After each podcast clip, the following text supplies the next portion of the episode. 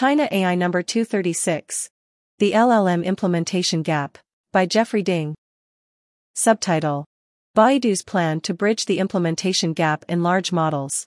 Greetings from a world where, for the rest of the college football season, this status update will be devoted to tracking the Iowa Hawkeye offense's march to mediocrity.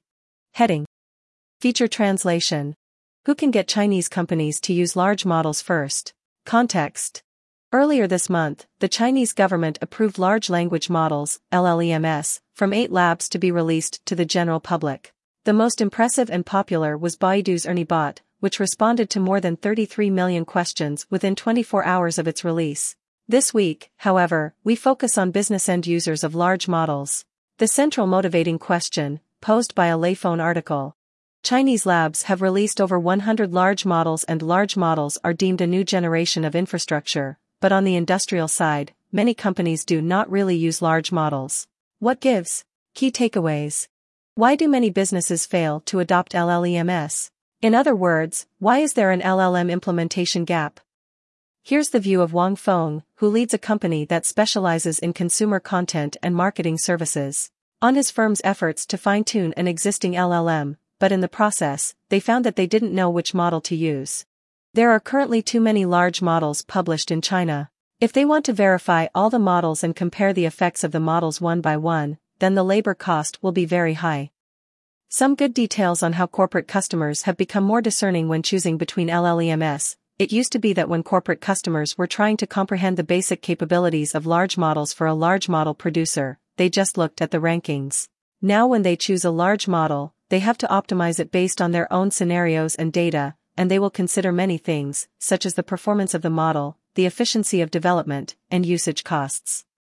The article states, there is currently a high wall between domestic large models and the industry. Large models trained based on open data sets are not good at professional knowledge, and enterprise users who have a grasp on industry data cannot participate in the construction of large models. To address this implementation gap, Baidu has developed a Qianfan large model platform, which aims to help businesses quickly build application-specific large models. To give businesses options, the Qianfan platform has access to 42 mainstream LLMs from both Chinese and international labs, including Meta's open-source model Llama 2. Qianfan also enhances these models in a few ways, by improving their performance on Chinese language tasks, reducing training and inference costs, and improving their contextual Q and A and reasoning skills. Crucially, they also make another enhancement in terms of content security to ensure that the output of third-party large models and their own ERNIE models meet China's censorship requirements. If you can't tell by now, this Leiphone article seems pretty bullish that Baidu has obvious advantages in the competition among infrastructure operators in the era of large models. At times, in my opinion, the language leaned too far into PR messaging.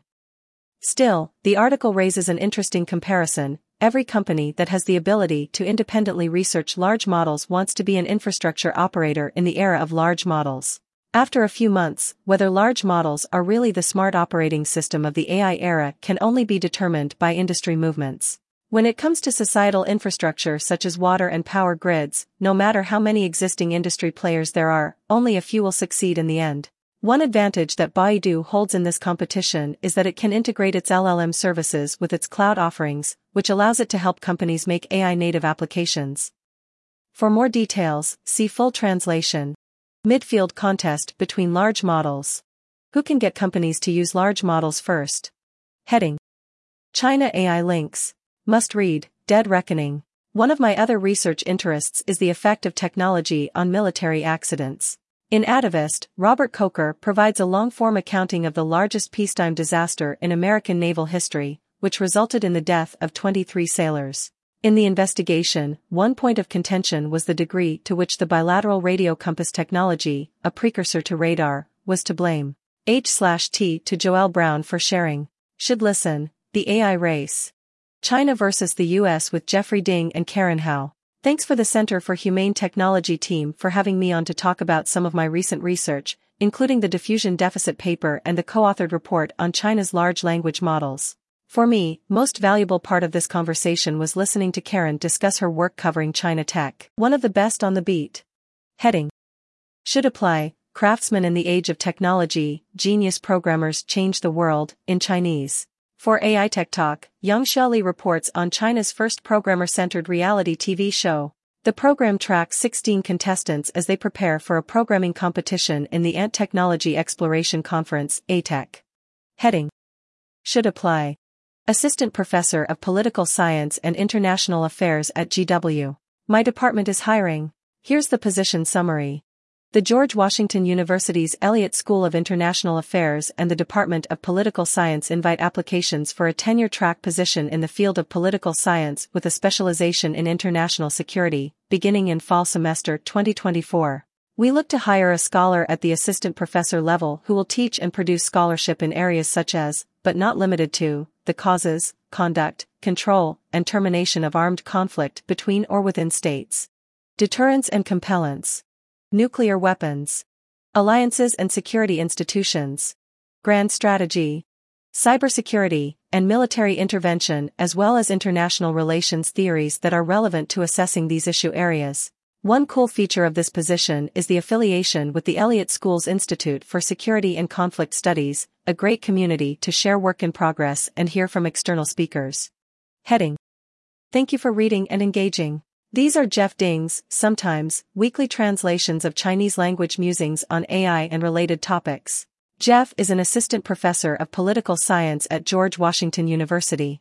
Check out the archive of all past issues here and please subscribe here to support China AI under a Guardian slash Wikipedia style tipping model. Everyone gets the same content, but those who can pay for a subscription will support access for all.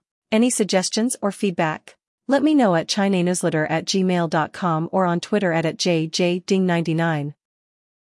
This article was narrated by Type 3 Audio.